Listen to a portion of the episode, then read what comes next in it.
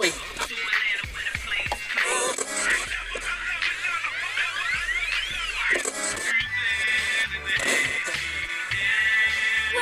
I had a dream I ran Atlanta. This is the Mouths of the South podcast, You shut your mouth when you're talking to me. the official Dirty South Soccer podcast, Do you understand the words that are coming out of my mouth? talking all things Atlanta United FC. Don't nobody understand the words that are coming out of your mouth, man. We are South. The South got something to say. That's all I got to say.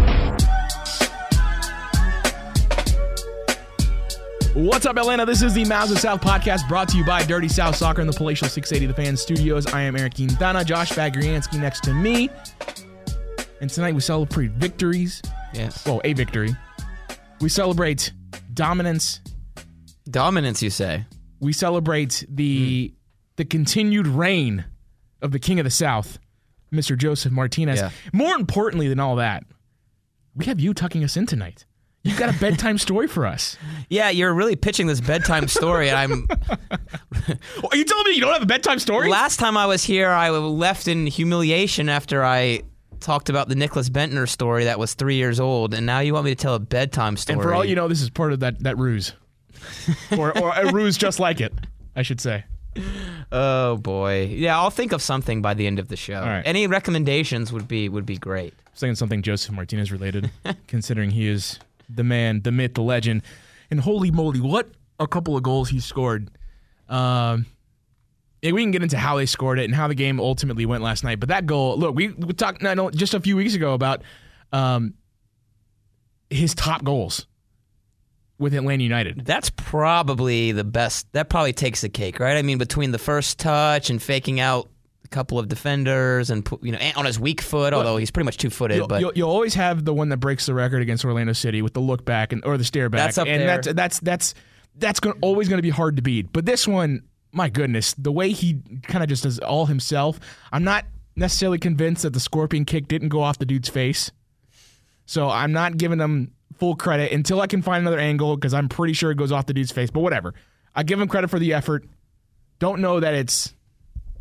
I just need to be proven. I I need proof that it didn't go off his face. the first. first touch, you mean? This is the, yeah, the scorpion. Yeah, kick thing. yeah. I mean, I think even though even even if that does take a deflection, I mean, it, the ball went the way that Josef intended for it, for it to go. So I mean, Yeah. I still think that touch, whether that's interesting. I didn't think there was a deflection, but Maybe I, there wasn't. But there totally remember- there totally could have been. I remember seeing it. and I was like, I mean, I I, I realize what he's doing.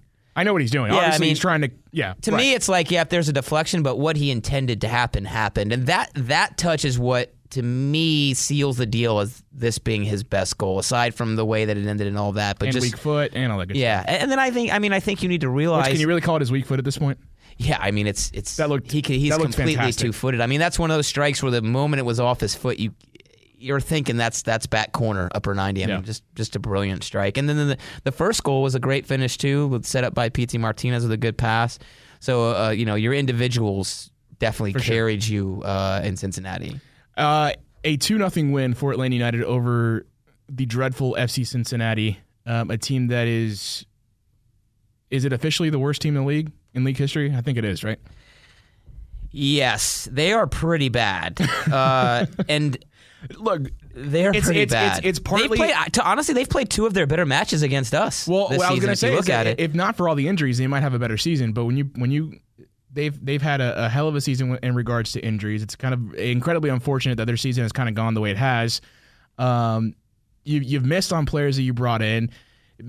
I'm not going to say you came in too fast, but at the same time, some of the player acquisitions kind of indicate that maybe you were doing things maybe a little too rushed, or maybe with with not the sense of not not the level of patience that a team like Atlanta United would would would want when when acquiring a player or when really trying to decide what Yeah. players to bring in. But that's neither here nor there. Eh, The point is that they're really bad right now. yeah, I mean, And they're- for they're a little mess. bit, for a while, for about 60 minutes, well, 55 minutes, I was convinced this game wasn't going Atlanta's way. Well, you thought uh, I was preparing for the loss. were, going to lose. I was preparing for the loss. and tweeted out, of was. course, to scare the you know what out of our I- entire I- fan base. Fortunately, even Cincinnati, that's how bad they are. Eric, even the dread god, the dread Eric. god. I mean, they, when you roll out that lineup, uh, but um, you know, I'll tell you one thing, Eric. The, the the game was very I mean, one thing you saw is how bad Cincinnati is. They're considerably worse than Columbus, who are one of the worst teams in the league. This, the, the, the matches were very similar. I thought the Columbus and Cincinnati matches, the way that they went, uh, but just Cincinnati's lack of quality, they weren't able to create quite as much as they wanted. But I think you know we could sit here and we talk about Jose Martinez and Pity Martinez, whose assist was I think going very untalked about with that first goal. He was brilliant. Splits the defenders. Man. It has to worry gotta- you you gotta a little bit though that you know you just played two of the worst teams in your conference, two of the worst teams in the league, and basically it came down to individual quality. Against Columbus, you didn't didn't finish your chances. You conceded a good amount on the other end. Columbus finished them. Against Cincinnati, you, got those two moments of individual brilliance, and Cincinnati didn't finish. But this was easily a game that could have gone so similarly to the way the Columbus match did, with just you know a little bit more. Uh, if Cincinnati were a little bit better at soccer, you know, I mean, Yeah. simple as that. They just didn't have the oh, quality. Oh, quality. I think I think I think I think next year a game like this, Cincinnati absolutely wins. But I'm a little worried, Eric, because you know, you, like I said, the, you've played two real bottom feeders, and I think that the, I mean, the the the. It, teams are starting to figure out, I think, Atlanta United where the weaknesses are. We've talked about the wing backs both basically being attacking wingers for several, it seems like months at this point. It seems like teams are catching on to it. It seems like teams are catching on to the fact that you don't have a super disciplined six in Eric Remedi positionally, and you can pull him out. And so you've seen two matches in a row where teams have allowed Atlanta to hold possession, um, and they've still been able to look dangerous on the counterattack. And we're talking about Columbus and Cincinnati. And if you can't control the match against those two, then I worry about what you're going to do against more quality opponents in, in, in, when you go into the postseason. So to me, this Atlanta United team, with not much time left to the playoffs, you need to find an identity. And I don't know. Uh, I don't know if it's this. I don't know if it's Justin Meram and, and Julian Gressel as your wingbacks in a crazy, aggressive 3 5 2, 3 4 3 formation. You're just so, so exposed at the back. And I don't think you've shown the attacking consistency in the system you're playing to control the game enough where you're not conceding those counters all the time when you're exposed. So I think there's a lot from these last two games that, that you have to be kind of worried about. And, and three matches, if you go back to the Philadelphia match, where you've really, really been in matches that have been far, far too open. Yes, they're matches you could have won with a little more quality, but you don't want to just be winning matches from your individuals. You want to have a solid system. You want to have a, a disciplined defensive uh, game plan, and that hasn't been the case for Atlanta United over this last month, whether it be top opponents or bottom feeders. Well, for me, it's it, it it indicates one huge thing. Well, two two enormous things. One is that uh, it makes me think when is Barco coming back? Because he he seems to be the key to make this entire team go. And as He's far as playing with a clear team. identity, it's been with him in Yeah. the lineup that you've you've kind of seen the ability to yes play the possession Frank De Boer wants, but also be solid enough on the ball where you're not being exposed on the counter. When he's out of the lineup, it's totally a different story. The second thing is that Atlanta United doesn't seem like a team, at least without Barco, that really can dictate any part of the match. Even though they won this match, they didn't dictate so much the way they wanted to play because they basically succumbed to what uh, what uh, FC Cincinnati gave them. I, I sat there and watched them continue to kind of try to. They're dependent on on Meram and Gressel on the wings. They can't really work the ball inside anywhere. I I, I retweeted something Felipe said about um, essentially quick passes in the middle of the field is the way to break this. And I, I said this last year. I said the year before. We've known that this a, a team that bunkers is Atlanta United's kryptonite. They don't have. They're not consistently technical enough in the middle of the field, in tight spaces, to break a team down like that. Even as bad a, a, a team, even as bad as a team, um, as Cincinnati is, who look defensively they're awful. So if there's any team that you want to at least work something like this on, it's a team like FC Cincinnati. Without Barco, that's not going to happen. For whatever reason, Pity's not that player. Josef, um, he's he's amazing going to, to go, going to goal. Oh, and, Oh, he's- and, and he's and he's he's gotten He's so a much striker. be- I mean, he's not gonna influence the possession Sure. play. He's gotten so much better at, at at playing with his back to goal, even in those tight spots. But Gressel, Meram, Meram more so than Gresham. I would give I'll give Meram a pass a little bit, but he hasn't been put in those positions to, to play in those tight spaces as often as I'd like. Hyndman hasn't been that player either. Nagbe has shown flashes, but it doesn't seem like he's too concerned with really pushing that far forward. And I don't know that it, we necessarily want him to be. I think we still want him outside uh, along the edges of of of where Atlanta United is essentially because without Nagbe in the middle of the field, I, I think that uh, more often than not you're well, not more often than not, but you're losing possession more often in the middle of the field uh, and having counters go the other way without Nagbe controlling or being that pivot guy that that can sometimes switch the field a little bit. Um, but with Barco in in the, in the starting eleven, you at least have a better chance of getting those quick one twos that open up space for someone else in a position that maybe the, the, the defense isn't noticing at that particular moment. We, we just don't. There's not a lot of movement in the middle of the field to really open much up. that- what what Atlanta resorts to is is what everyone seemingly hates is circulating the ball around uh, through through the back line, uh, back to the other end or the other side, uh, the other wing. Uh, eventually pumping in crosses. I'm I think like most people, I'm kind of sick and tired of of, of how often Gressel, Meram, not as much because Meram is a little more technical on the ball. But how often Gressel's pumping and crosses? You got neither of those players cutting inside to, to start a run of their own. It- it's either it's either feast or famine with with Josef Martinez, and as of late, it's been. You, well, you see what the results are when you just depend on on Josef Martinez. You get a goal from him in the last three matches, 15 altogether. but what, what, we're talking about is the last three where, where Atlanta United hasn't looked as great as as crisp as they want to be. But you look at how this team has scored, and it's essentially all through Josef. You can't. I'm not saying he can't do it. He can't put the team on his back, but you're seeing what it's like without a, t- a guy like Barco who can who's able to feed more to Josef, who's able to open up more space for a guy like Pity to to then distribute uh, to different parts of the field. That that the difference with Barco is that just everything opens up. Yeah, I everything think, opens up. Whether it's whether it's the attention that he draws or or the the the runs that he makes, but when it's just Josef making those runs, because I'm yet to see Mira make that run. I'm yet I'm yet to see Gressel make that run in the last few matches. It you're not you're you're you're allowing the center backs, you're allowing the back line as a whole to essentially focus just on Josef and where he is. So that makes it really easy for for guys like Pity, for guys like uh, the Hyndman, for guys like Meram, for guys like Gressel to kind of get stuck with who to pass it to and not really have a uh, uh, an option other than to pass it back.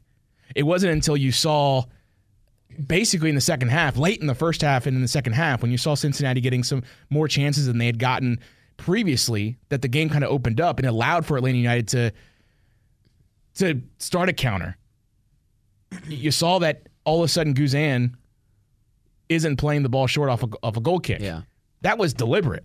That was to me that's direction from from Frank DeBoer. Because he knows, all right, well, we tried it my way for the first 45 ish. And also, we, we got to change it up, otherwise we're never going to score. Yeah, and, I- and it's through it's through the pressure from Tito that that Josef gets the second one, and it's again the the uh, it's Guzan starting the counter that that that goes goes to what the first goal was. Yeah, but I don't know. I mean, you, the fact that you your two goals came in a rare moment where you were back defensively, and they, you know, the first goal comes off a counter, so from a corner, uh, from Cincinnati's corner, so. That means Cincinnati's defense is not back in set, right? And then the second goal, a little bit similar, where you win the ball back at midfield and you get to kind of attack Cincinnati when they're unsettled. So neither of those goals came organically doing what you wanted to do. And that's okay. I mean, you're not always going to score I'm not mad at it. attacking Yeah. wise the way you intend, but again, it's a little bit worrying to me because you you haven't you haven't I mean even the goal against Columbus is a direct I think that might have came from Guzan too where where then Hyndman quickly over the top to Pity. That was an own goal by the way. Why was that goal credited to Josef? Anyways, whatever. Anyways, because the, streak is a, a little Martinez, questionable. yeah. That was clearly an own goal. That the streak me, continues. 100% own goal, That was an own goal. But uh, I heard someone someone trying to argue it that was still going on on uh, on goal, and I was like, come on, I looked like the it was clearly off was, frame. that ball from was going to hit the corner flag. Yeah, it did. It looked. Yeah, so I mean, that's just ridic- Anyways. absurd. But uh, yeah, regardless, uh, you know, I think you know you have to worry a little bit about that because, and I think Barco, to go back to your point earlier, Eric, about who has the technical ability to create passes and create uh, plays in those tight spaces in the last third against a bunkering team. I would I would disagree that Atlanta United don't have technical enough players to maintain possession in those areas, but Barco is the player who can go into the bunker and still create. Emerson Hyndman can't do that. I think that's more what You I mean because I know I know that they clearly can maintain Yeah. possession. They do. They they had like eighty percent Yeah. possession the entire first half or whatever Right. it was. The outrageous. it was close to 80. yeah, I mean, it, like I know that they can maintain possession in the opponent's half, but it's it's it's penetrating the back line. Yeah, it's, it's getting it's getting into more dangerous positions and creating chances. That's that's where I see where this team is not tech, and- consistently technical enough. And Barco is the one who does that. I mean, who can who can basically get in between three or four defenders in the last third and still be able to make a positive play going to goal. Uh, Josef is good at that too, but like you said, he's he's a nine, so he's usually on the last defender. He's usually not in that position. Pity Martinez can do it, but as we said, he's more of a dribbler first type in those situations, whereas Barco can give you a little bit of everything. So I mean, it's it's clear to me that if if Atlanta United are going to play the way Frank DeBoer wants, that the only way they can do it and control the tempo of the game for 90 minutes the way you're saying, Eric, is with a player like Ezequiel Barco. I mean, and I didn't think it was fair to Emerson Hyndman to ask him to basically do the same things that Barco is doing. definitely not that player. You know, if I'm playing Hyndman, I would have gone more of a more of a withdrawn center midfield, and as opposed to playing Hyndman high up the pitch and then having him try to fill in on the left side like Barco does going forward. You know, I thought it was just too much to ask of him. He's also not a great high press player. You know, we, I mean, he's tiny. Well, I don't. He's not short, but he's small. Not not the most muscular guy, so he's not going to be great in the high press. Uh, so I, I, you know, I think that you know if you go Barco for Hyndman, it's not that Hyndman's a bad player, but he doesn't offer any of the dynamism that Barco does. So I think you have to change your tactics up and not expect to furiously high press while also having 65 to 70% possession while also being good enough on the ball not to be exposed on the counter. I just don't think you can do all of that at once with Barco out and Hyndman in his place. So, I mean, we'll see what happens with the knee injury with Barco, but to me, if he's and I, I would predict he will play a part, you know, going forward that he'll be healthy and fit by the playoffs, but without him and to some extent with him, this team really has no identity whatsoever. Yeah. and, It- and that that that's worrying because, like I said, the expectation for Atlanta United is to win MLS Cup. So it sounds like I'm bashing this team that's had a very good season and all that. The expectation is to win MLS and compete for MLS Cup, and you're not going to do it when you're playing with this lack of balance and you're conceding opportunities. You're losing the XG battle to Columbus and Cincinnati. What's going to happen when you have to play NYCFC or Philadelphia? We saw what happened against Philadelphia a few weeks ago. So Atlanta United is suffering from the same problem a team like really a team like FC Cincinnati suffers from and a team like Portland suffers from where that when they're on the ball, when they have more of the possession of the ball right now, the way that Atlanta United is constructed, they're they're not obviously they're not as great as they can be. They're better suited being off the ball, much like Portland is. If you watched the game for Portland uh, a couple nights ago, you, you saw how good they were when they were in transition, when they didn't dominate possession. That's exactly how Atlanta United thrives, especially with a guy like Barco in there. But without a guy like Barco, there's no one, like you said, there's it's not fair to Emerson Hyndman to, to, to fill that Right. role. And you can play And both ways with Barco. You can play more fast counter, Sure. that, or you can play more possession because, like we just said, he can give you that quality in the last third under pressure. But like you said, it gives you it gives you options. It Yeah. gives you it, it makes you less. It makes you much more dynamic. But when you're when you when your style of play is essentially dictated by whatever the other team wants to do defensively, like it was yesterday. And look, I like it was a great it was a good win considering the way Atlanta United played.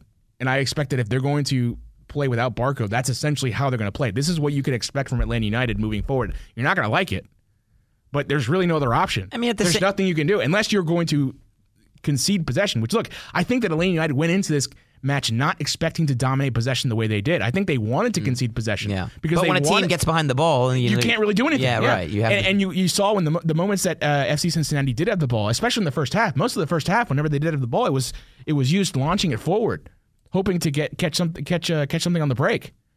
But that just didn't happen. It, it was either uh, the passes were too long, or, or uh, mainly that was it, or they were just bad passes altogether.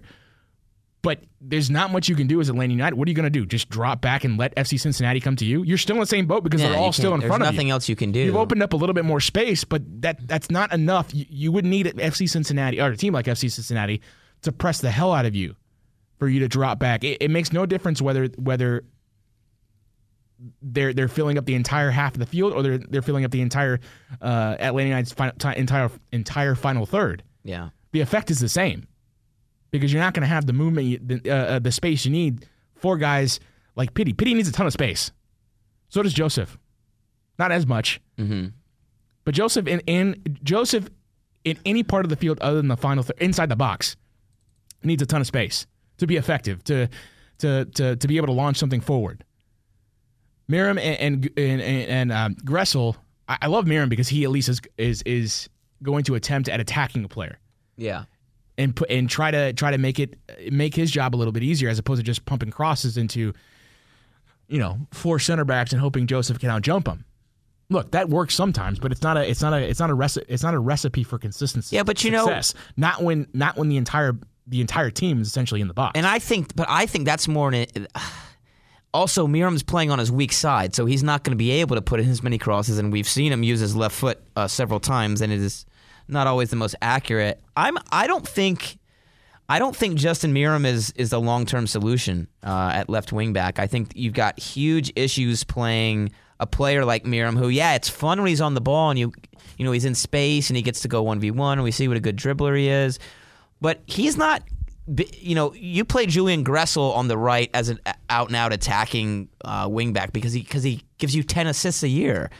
You know, Justin Meram doesn't give you that. I mean, and it's, I mean, I think he's gotten a lot of praise, probably deservedly so. And Frank DeBoer's kind of fell ass backward into having him at left wing back because obviously it was not the plan.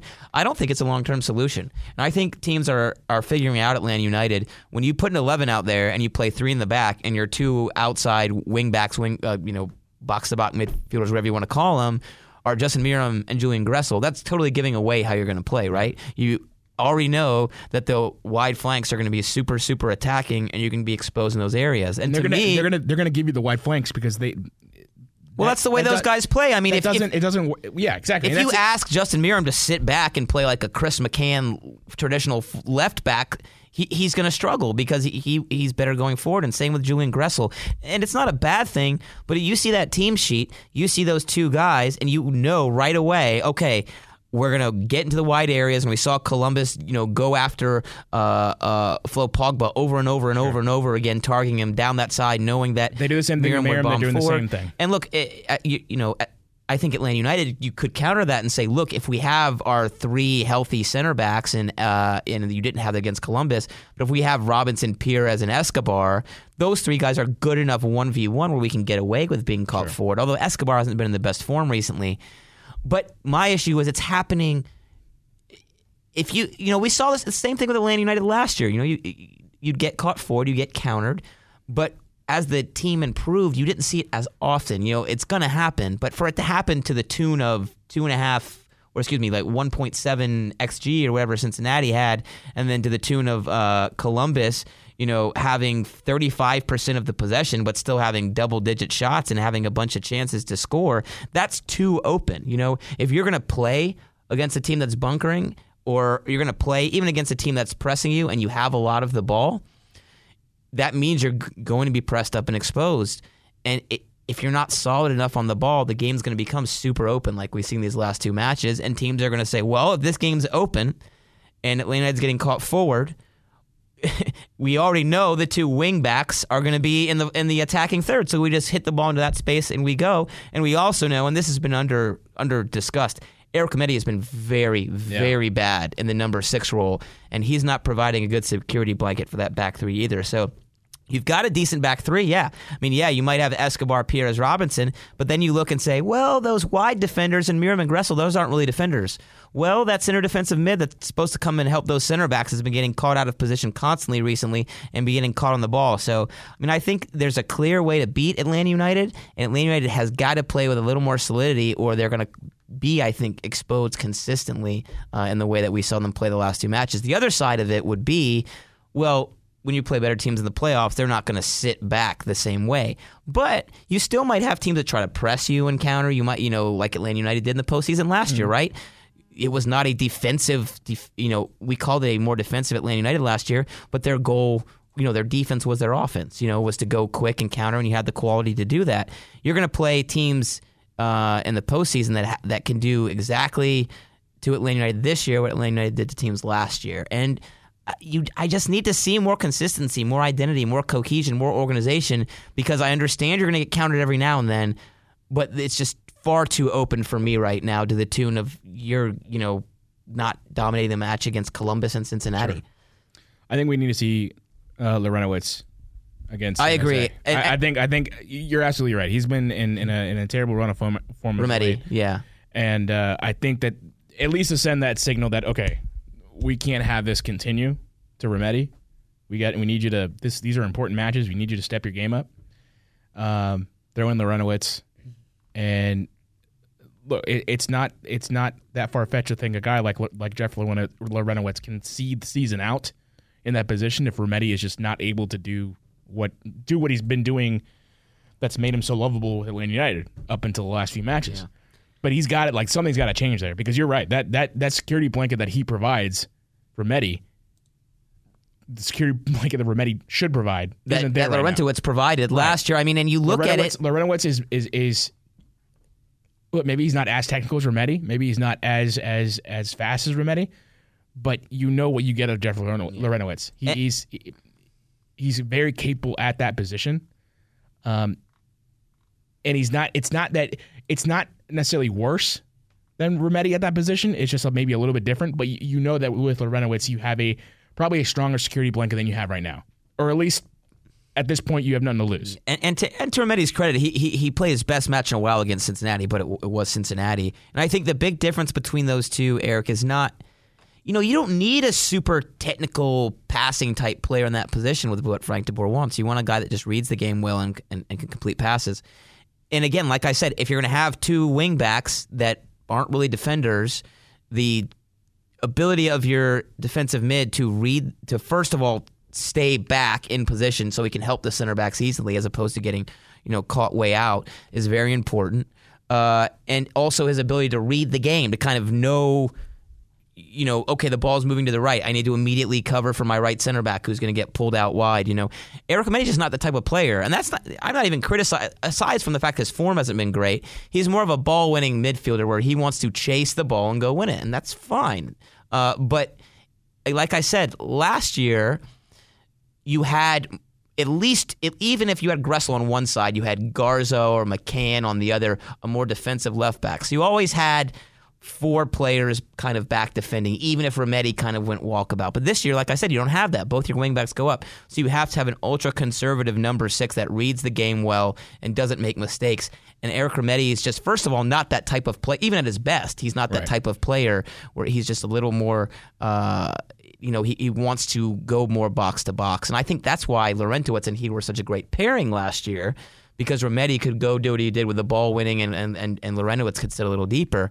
But the current system under DeBoer only calls for one of those types of players because Darlington Nagbe has been so good.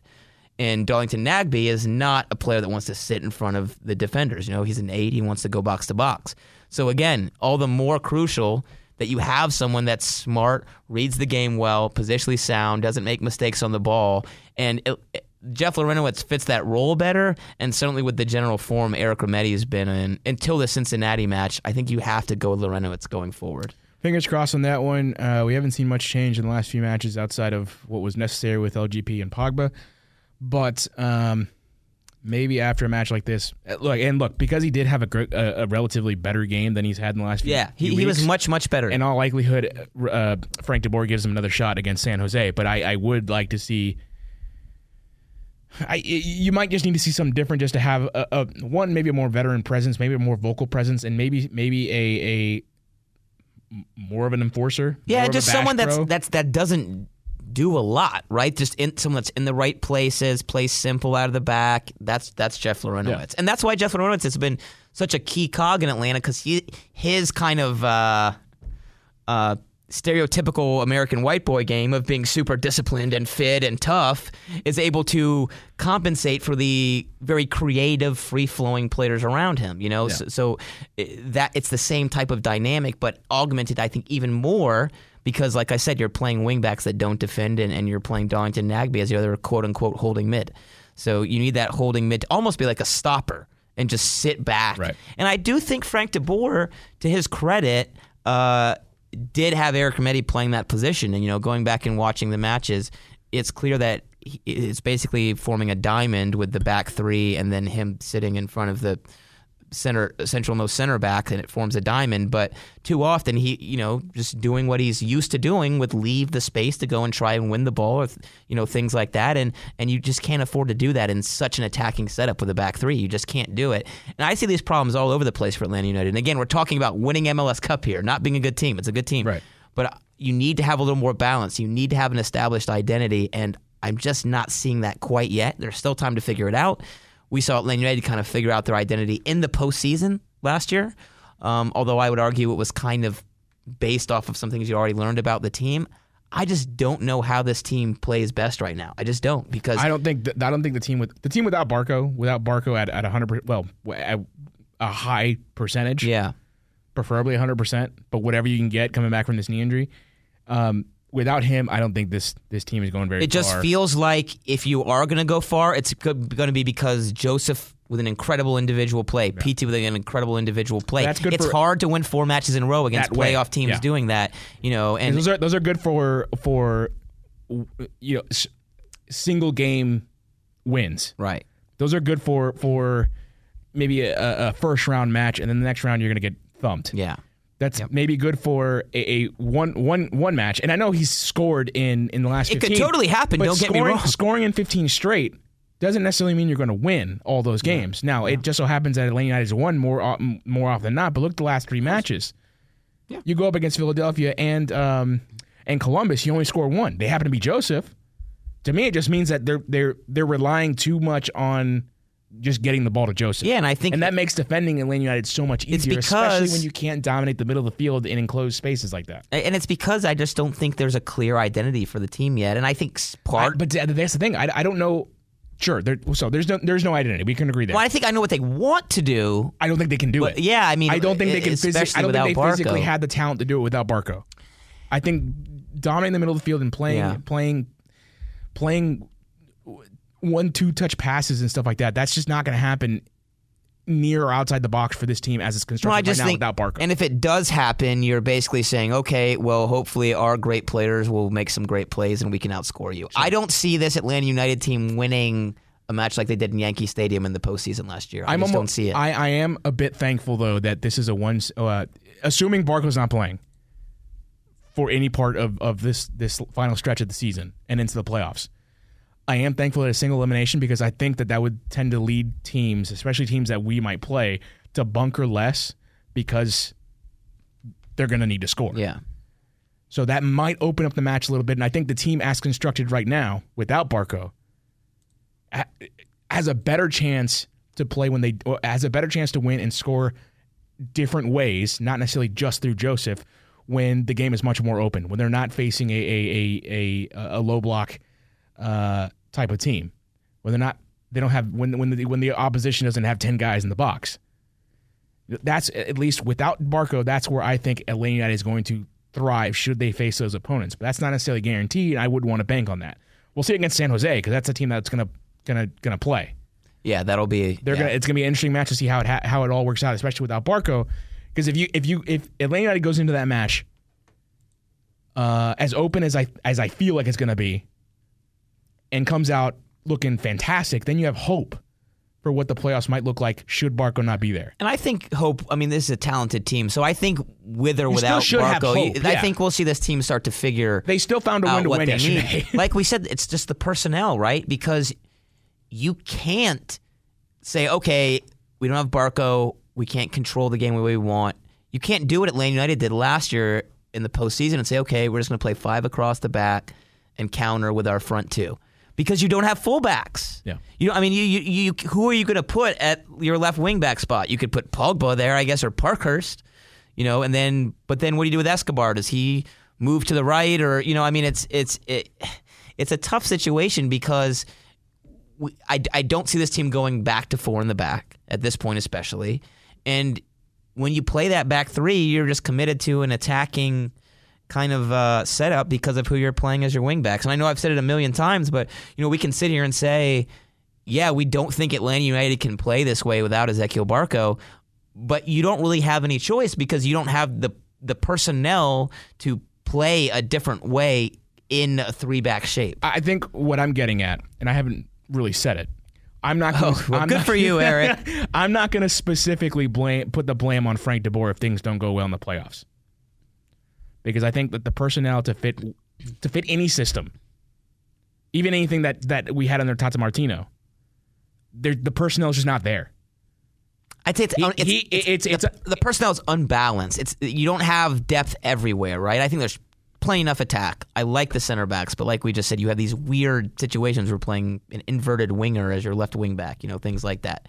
Uh, you, I see. I don't think we have enough in the attack really? because I, I'm, I sit here and look at Hyndman. I'm like, okay, well, Hyndman essentially is a diff- is is another Nagbe.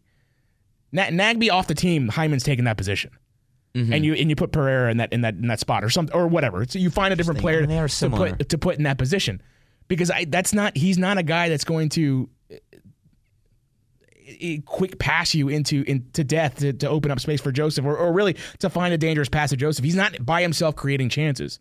Pity isn't by himself often enough, consistently enough creating chances. I know you got the assist. Relax. yeah, but again, think about how the assist came from. He's a great player. He was in Sure. open space. He did what he's good at. Yeah, right. Yeah.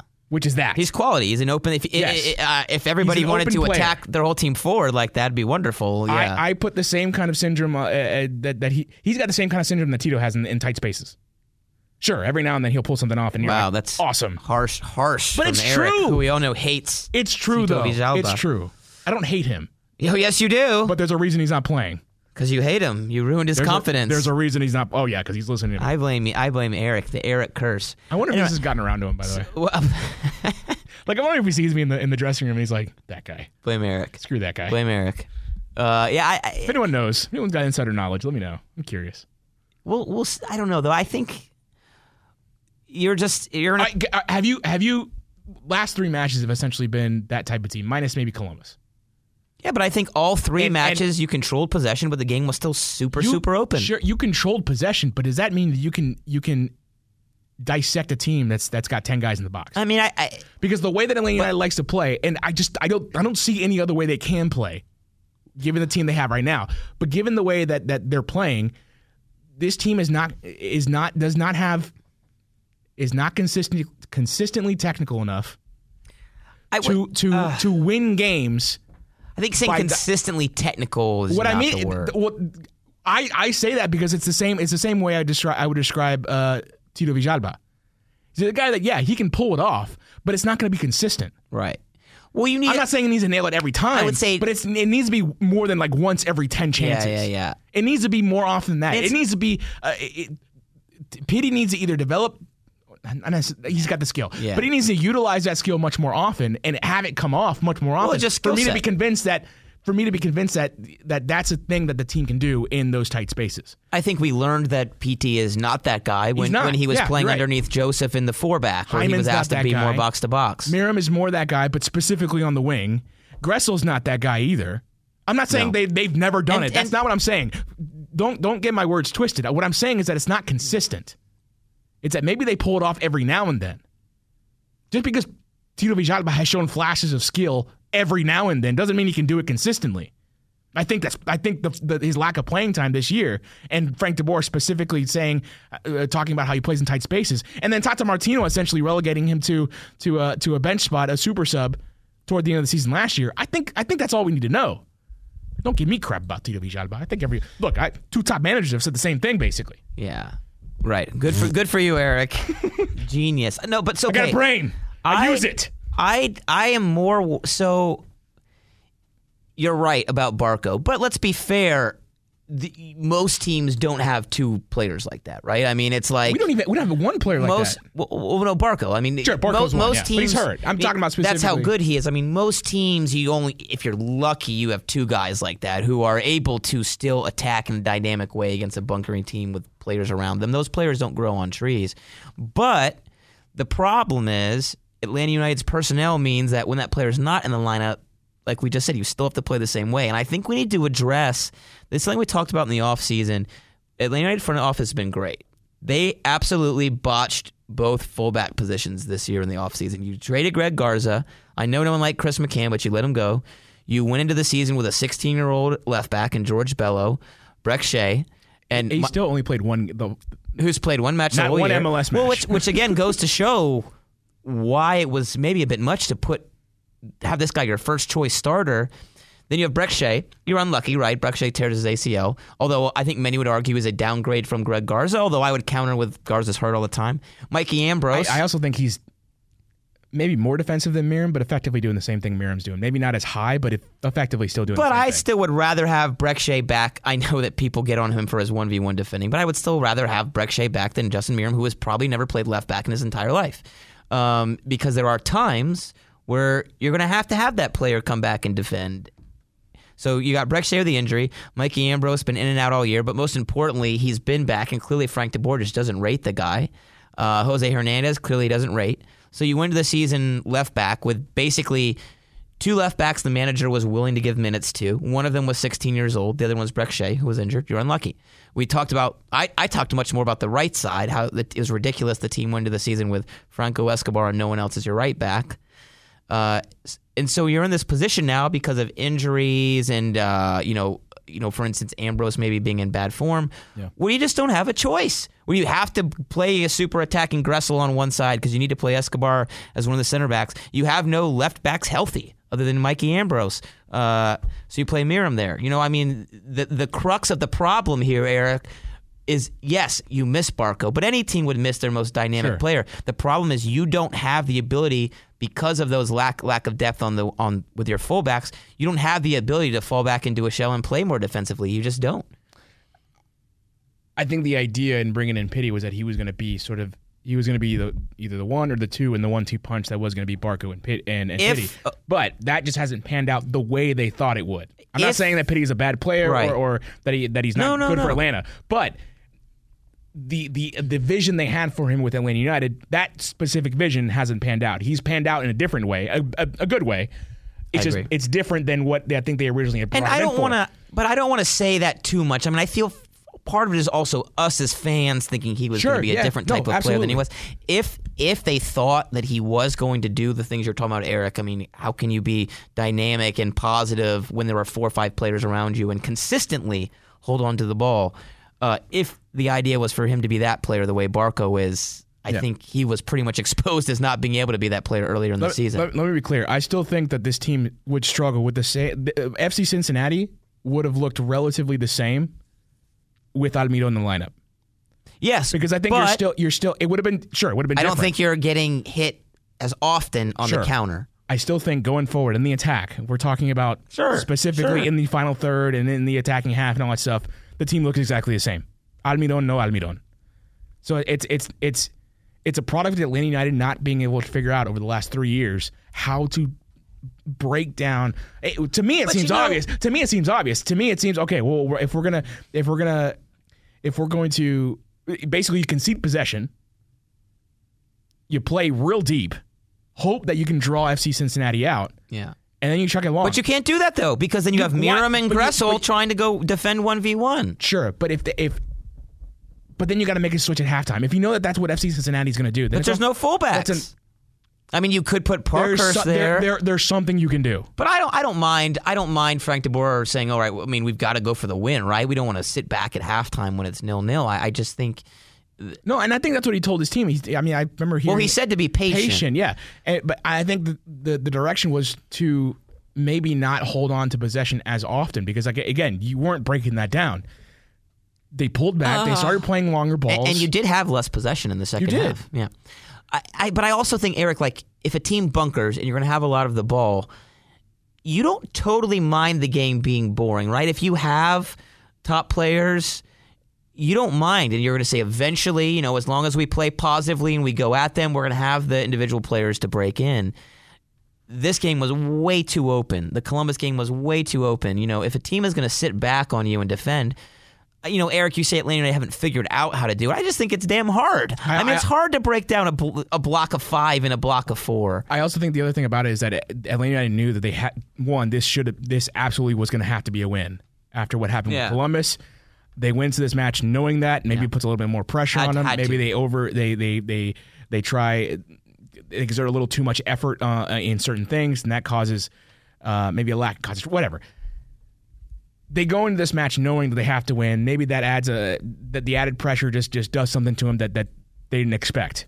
They got to find a way to one get over that um, go into into these matches knowing that sure they are the better team. They could easily lose this game.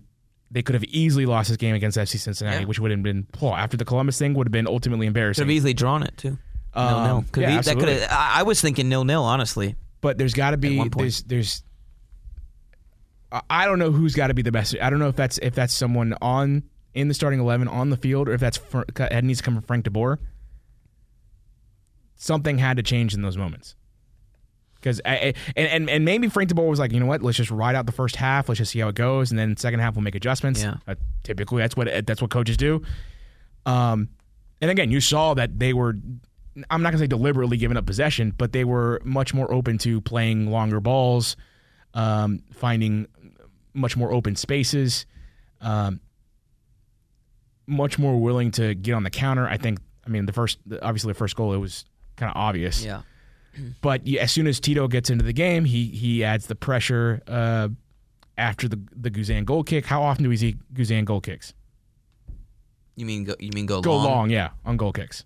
Not Not very that often, often. yeah. and he, More even, often even not, if he does put in there, it's usually like a little ping to the touch line or something. Not Sure, like he just yeah. bombs it down the He- pitch. but in this case, he's just bombing it Yeah. forward, hoping to create some chaos. That's exactly what happens. Then you get the magic that Josef is in, in the second goal. And that's a tweak you can make, right? You can say, look, we're, sure, we're what I think possession based, but we, and for all we know, Frank and, and Frank DeBoer's probably been harping on this all year. 'cause Sure. it's not an uncommon thing. But it's like, look, when we get in a position where Cincinnati or whoever are card out, you know, whether it be quick distribution for the keeper or attacking them from a corner or whatever. You better go direct then, because those chances are few and far between where you're actually going to be able to open them up defensively. I, yeah, I think the idea that Frank DeBoer, even in those moments, would be like, "No, let's." Because why would you say that? Stop, like, why are people like, no, Frank no, no? When it's three v two, Frank DeBoer's like, no, no, no, but Frank bring DeBoer's it not- back. Frank Let De- the defense get set. You Give may, me a break. you may not like him. You may think he's dumb. He's not. He's not that. Dumb. No dumb, one I is promise that you. dumb. Yeah. N- I mean, at least no one with a A license or whatever he has is that dumb. But you know, I mean, yeah, right. That's so funny. Like, like, like. I've heard that a couple of times. They're like, even when they, No even, one does even when that. they're uh, they're one v one with the keeper, you tell them to to, to, pull Right. it back and, and possess him. that's like saying if you Relax. play like a you know slow four corners offense in Yeah. basketball, that you get a breakaway. you no, you're pull it gonna- back no, no, out. no, come on. Run the offense. You know, pretty ridiculous. But uh, we'll see. it- look, it We'll was a win. That's all that and, really and matters. San Jose is going to be super interesting. I mean, it's a much better opponent. Um, the way they play, I think Almeyda is, is is more of a similar style in a way to what Atlanta United does. Um, so it's going to be a totally different type of game.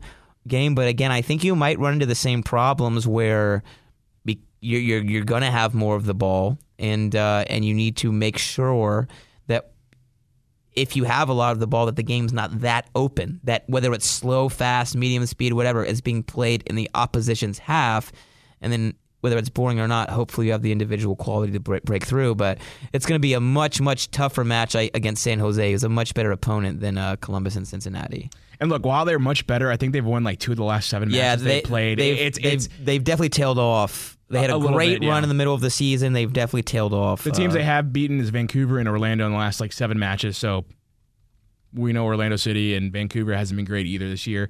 Um, right now they're in sixth so they, uh, in the West, so they certainly want to improve their playoff position.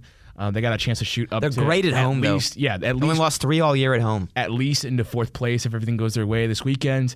Um, well, that would be best case scenario heading to 4th Uh, so they definitely definitely see this as opportunity to get more points, improve their playoff standings, um, and, and try to you know try to kind of ruin the ruin the party for Atlanta United. At least, no, not even ruin the party because it's at their house. So they're trying to do what they can to to to win at home, to do what they got to do to again improve their stock in the playoffs and find a way to win. I look, I'm I'm I'm cautiously optimistic. I'm more optimistic about this match than I was FC Cincinnati, especially after Columbus, because of how open this sh- game should be. Yeah, because San Jose, like you said, you're at home. They're not You're gonna st- go for yeah, three points. they're not gonna- Or they're not- what am I talking about? Atlanta's at home, but I think San Jose will play a little you're more gonna- open, and Almeyda doesn't pretty much plays open no matter what. Right. Right. So we'll, we'll see. I mean, uh, I think. In some ways, I think it could be a dangerous, dangerous match because just like I said, the the way that San Jose try to play, and they do have so much more, in my opinion, a bit more attacking quality. And I know we love to jump on Chris Wondolowski because he's Oh, Chris we would have spent 20 minutes talking about But- Chris. Well, Sanford would have spent 20 minutes talking about Right? Yeah. And it's hate for Chris Wondolowski, uh, Right. Wondolowski for something he did like what? Uh, well, and I know now? we get on him, and I, I look. I like to get on Chris Wondolowski too because if you're lead, the leading MLS goal scorer of all time, that means you played in MLS a long time, which means people in better leagues probably didn't want you. But anyways, uh, I had to get it in. I had to get it in. But if Chris Wondolowski, if the game's open, and like I said, you're you're getting hit into these open spaces. If Chris Wondolowski is on the end of these chances that some of the Cincinnati guys were, that, that ball's going to be in the Oh, back for of the sure. net. If he's on the end of the chance that uh, that that uh, uh, Dowley was on at the very end, where he like skied, Skied it from over the bar, inside, yeah. it's like this team is so bad. Chris Very- Wondolowski very- is finishing Well, that. I mean, he's proven that at times he does miss Yeah, those that's opportunities. true, that's There's true. the Sam Franco shot right there. There we go. Sam Sam lives. But also they've got a really good midfield. I mean, I I've really enjoyed San Jose uh, when, when I when I've watched them play, and I think that you know again, It's just fun because they're not they're not defensive yeah. as as much as a team like FC Cincinnati. Like you said, or- Eric, that could work into your hands, right? Because I'm interested. I'm interested to see what it looks like because I got to think that those are the type of teams you're going to see in the playoffs. Because in a single elimination tournament, you got to score. You definitely don't want to leave it to PKs. You would rather not leave it to PKs. So at least in the first 45, you're going to try to come out and play. Mm-hmm. Once you score, it's a different story. But at least to start the match, you're going to want to come out and play no matter who you are. right. Right. Um, I mean, I don't know that many of the teams that would make the playoffs are bunkering teams anyway at this point, but you get my point. Yeah, and I think you know San Jose remind me. My, my point is, is that we're probably going to see these teams that that open up the field a little bit, and so I want to see what this team with that Barco looks like with the, with the guys. Maybe Remedi and or uh, Lore- Larentowicz in for Remedi. That being the only change. Let's see how this team looks against a team that we m- would more likely see in the playoffs than uh, maybe the rest of the season. Right, and I think the big similarity you'll see with San Jose is uh, is that you know I think they might un- they, they've had a good amount of possession this year. It's similar to Atlanta United last year, where the, they had a lot of possession uh, as a it, wasn't a prerequisite for the way they play, but since they're so aggressive and press a lot, they inevitably end up with a lot of the ball. I think you'll see San Jose, except they're not going to have a lot of the ball uh, when they play Atlanta United but they're going to press and they're going to try to win the ball back. And that's more of what you're going to see for Atlanta United. Yeah, you might not see a team drop back with a bank of five and a bank of four, but you will see some teams, I think, you know, get back behind the ball and then have their midfield press and try to win the ball back. So that's going to be the big test for Atlanta United. Is like you said, Eric, do you have the consistent technical ability to deal with a team that maybe not is not just sitting back and absorbing pressure, but is maybe playing with a little more of a defensive setup, but's also pressing you constantly trying to win the ball back and counter, which is exactly what Atlanta United did last year in the postseason. It's not as necessary as a team that as as a, as as it would be against a team that bunkers, especially if it's open. But that is something I will be looking to looking forward to seeing. Should they be able to figure it out, is how consistently technical they can be in those moments where they do maintain or do have the bulk of possession, force. And this is what I hate. They force the other team to, to sit back. Right, that's what you want. And- you want to force a team back and, and right, yeah, yeah, yeah. I sure in any other scenario where you did have players that could technically beat the crap out of Yeah. you in the final third, you would want that to happen. But the way Atlanta is formatted right now, and not not the case. That match Saturday three thirty. Is that one of those? f- It's it's only Univision, and they lie about the kickoff time like no other channel. Is that kickoff actually at four? Probably Anyways, pregame keep, at, at three fifty. keep uh keep keep an eye on that, yeah, uh, y'all, for the actual kickoff time because Univision has So that. it is an Univision match. yeah. Um, so Make sure you, uh, all, all Listen to the Spanish commentators That match starts if you're on TV watching. pregame at uh, three twenty. Oh, okay, so maybe it is at like a three thirty. Oh, I don't know. I just I'm making that up. Oh, you're just making stuff up. Good job, Eric. It's supposed to be at three thirty start, but we probably won't start till like five o'clock. Five o'clock. And if you're trying to stream it, you probably won't get it anyway. Oh boy, but it's Good thing it'll be on Twitter. it's gonna be that's good, man. It's, it's gonna bad. be it's gonna be open. I think it's gonna be a really really fun match to watch, and uh, and and like I said earlier, a much better representation of the uh, of uh, you know, like we said, you're not gonna see teams bunker in the postseason, but you're gonna see teams look to counter you through their high pressure and press pressure through the midfield. That's what you're going to see from San Jose this weekend. So a great kind of litmus test for Atlanta United to figure out where you are uh, in, in, a single game uh, elimination scenario. Let's hope so. playoffs. All right. I was gonna get into something else. Did you see the deep cuts with Josef Martinez? Uh, what, which one was this? The the video that came out today, where he's with the uh, barber. Oh, I saw about uh, haircuts. Yes. It was fantastic. Have you not gotten to see it yet? No, I saw I it making it the rounds we- on and we- Twitter. and we rushed this thing a, a little bit there at the beginning, but what what, fantastic. what uh, what's good about it? if you haven't seen, he just it's just uh more of a Josef Martinez's personality. you don't often see what he's actually like. Um, you see things differently in the dressing room. So I have I'm sure- seen a little bit. Oh, I have seen a little bit of what he Oh. is. Uh, more per- How would you? his, his personality, but it comes off very well in the uh, in in the in the video that. How would out. you peg him personality wise? He seems like a, Kind of a kind of a nerdy goofball. yeah, right. Because it, it's funny because on the field he's kind of your stereotypical kind of like yeah, but then he seems Off the very field, he's a he seems he's a very little like goofy. and silly and like yeah, but um obviously love Josef Martinez. Uh, but yeah, if you haven't checked that out, go check it out. Um, I'm trying to think. There was another thing I wanted to bring up. If you're interested, by the way, we did a talking tactics a couple months ago on how to specifically break down a bunker and got the magnets out. So you can check that out on Mouth of the South podcast YouTube page. Um, and obviously, if you look at the specifics of how to break it down, Barco is is is absolutely uh, uh, critical for for breaking down the bunker the way that we described. The other thing I was going to bring up, Eric, uh, and we don't really have enough time to go deep into this.